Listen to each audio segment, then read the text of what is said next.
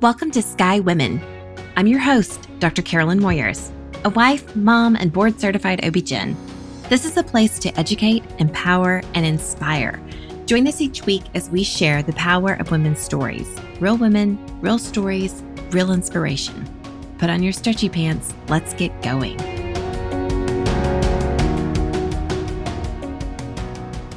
Hello, Sky Women. Welcome back to another episode.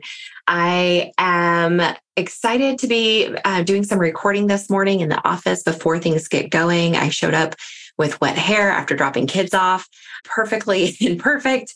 And today I wanted to talk a little bit about vitamin D deficiency, because I would say I, this has become a common part of my Well Woman exam, simply because over fifty percent of the women that I'm seeing have vitamin D deficiency. And I'm not talking about just low vitamin D, vitamin D, just deficient. Like, it is well below normal. And it's, it's so surprising to me.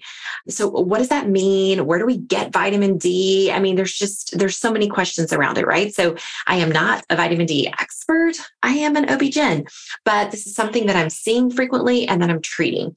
So when we think about vitamin D, vitamin D deficiency means you don't have enough vitamin D in your body.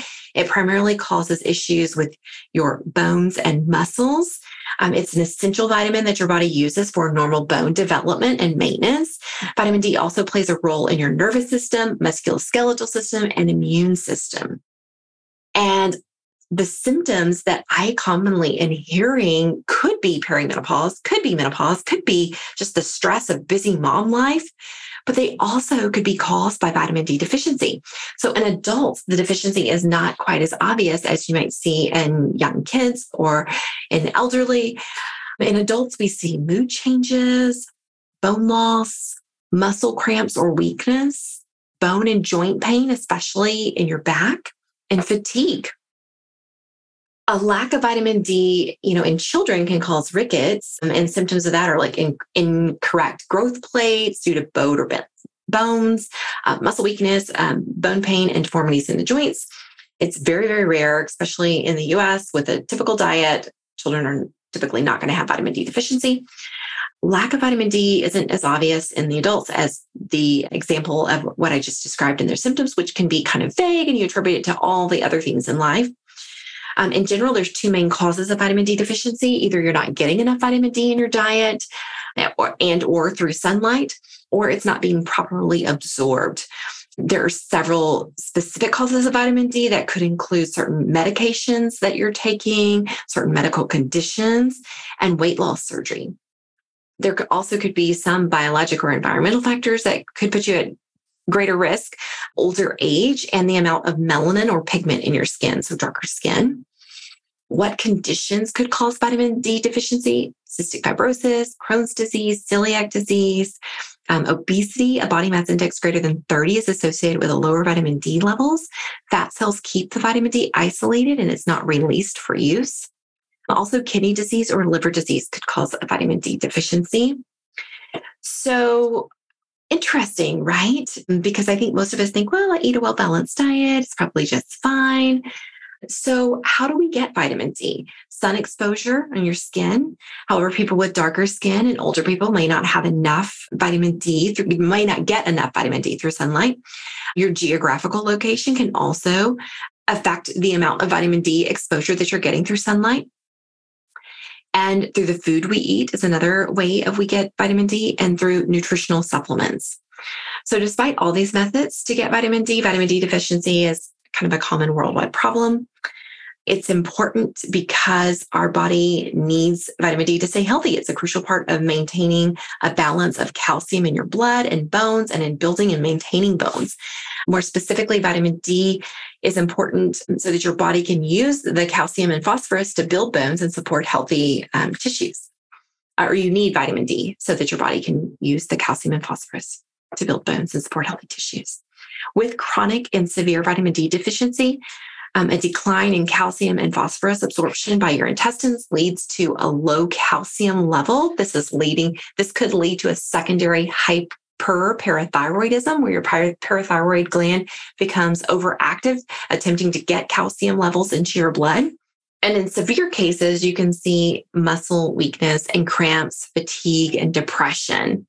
And the reason this came up, where it was like, you know, I need to talk about this on a podcast and make this more mainstream, is I had two patients this week whose vitamin D level was almost non-existent.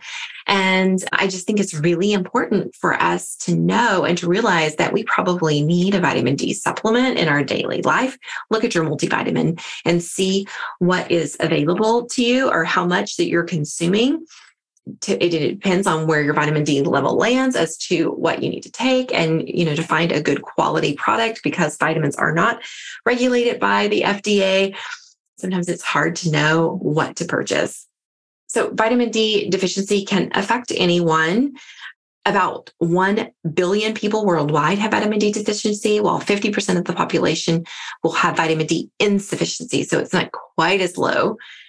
The estimates are approximately thirty-five percent of adults in the United States have vitamin D deficiency. Let's talk about what medications might be causing some vitamin D deficiency.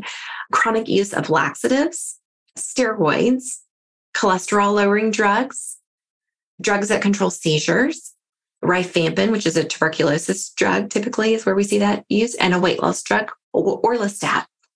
Always talk to your healthcare provider about your medications and any supplements and herbs that you're taking. This is something that is often less left off the medication list. And then we find out, oh, yeah, by the way, I'm also taking this and I'm also taking that. It's very helpful for us to know so that we can help to decipher what might be impacting. So how do we treat it? So the goal of treatment is and prevention for vitamin D deficiency are the same: to reach and maintain an adequate vitamin D level in your body. And that, you know, what's normal, the normal range depends on what lab you're looking at in terms of what they determine to be their normals. You might consider eating more foods containing vitamin D and getting more sunlight, and also talking to your healthcare provider to see what supplements are recommended. Uh, vitamin D comes in two forms, D two and D three. D two comes from plants and D three comes from animals. You need a prescription to get D two. However, D three is available over the counter. And your body more easily absorbs D three than D two. So typically what I'll do is a high dose of vitamin D supplement that you take once weekly for eight weeks, and then take a daily vitamin D three of um, two thousand international units. But again, talk to your healthcare provider if you find this. If you're my patient, let's talk. We're going to be retesting, uh, repeating those labs to see if that has improved over time. So you might say, well, I don't think I'm vitamin D deficiency or deficient, but how could I avoid that? Just ensure that you're getting enough vitamin D in your diet and sun exposure. How much sun exposure is adequate? I've heard up to fifteen, you know, fifteen minutes a day in general is adequate for vitamin D. I would have to look at the evidence behind that, quite honestly, before I gave you a strong recommendation. There are a few foods that are naturally high in vitamin D, and that includes fatty fish such as salmon, tuna, mackerel, and sardines. I know that probably makes some people's st- stomach turn. Rainbow trout, beef, liver, mushrooms, egg yolks, cod liver oil. So those are some options. Also, there are several foods that are fortified in vitamin D, including cow's milk and soy, almond, and oat milk, breakfast cereals, orange juice, and other dairy products such as yogurt. So if you're concerned if you're getting enough vitamin D, I would say let's just talk with your healthcare provider, and it's a simple blood draw. You know, could you ever take too much vitamin D? Vitamin D toxicity is quite rare.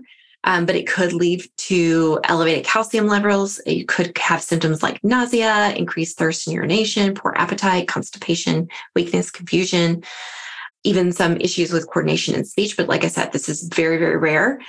Don't take higher than recommended doses of your vitamin D without first discussing it with your healthcare provider. So I don't want you to go taking large doses of vitamin D over the counter without knowing what your levels are and whether you actually have an issue. So each product is going to have its own recommendations on the bottle in terms of, you know, is it one tablet? Is it four tablets? What's their daily recommended dose? So just take a look at that.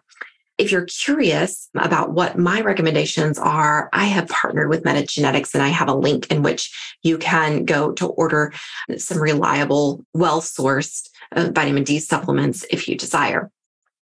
Again, those signs of vitamin D deficiency can be as subtle as mood changes, muscle weakness, cramps, low back pain, and fatigue.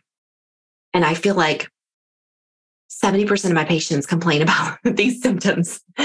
And so it's worth looking at. It's worth looking at, and it's a simple fix.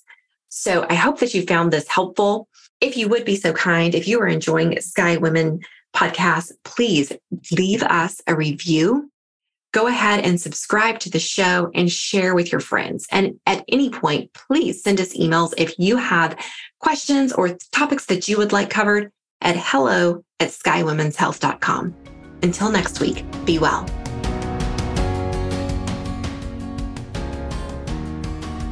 All right, Sky community, thank you for listening to another episode. This episode was sponsored by Sky Women's Health. As a reminder, we're in the Dallas-Fort Worth area, and we help relieve back pain and pelvic pain in pregnancy and beyond. If you are pregnant and having pain and you feel like you have no reliable way to relieve it, look us up at sky women's health dot com, request an appointment, and we'll call to get you scheduled. As a board-certified O B G Y N with a neuromusculoskeletal medicine fellowship, I help you realign with hands-on drug-free treatment and relieve pain on the spot without medication.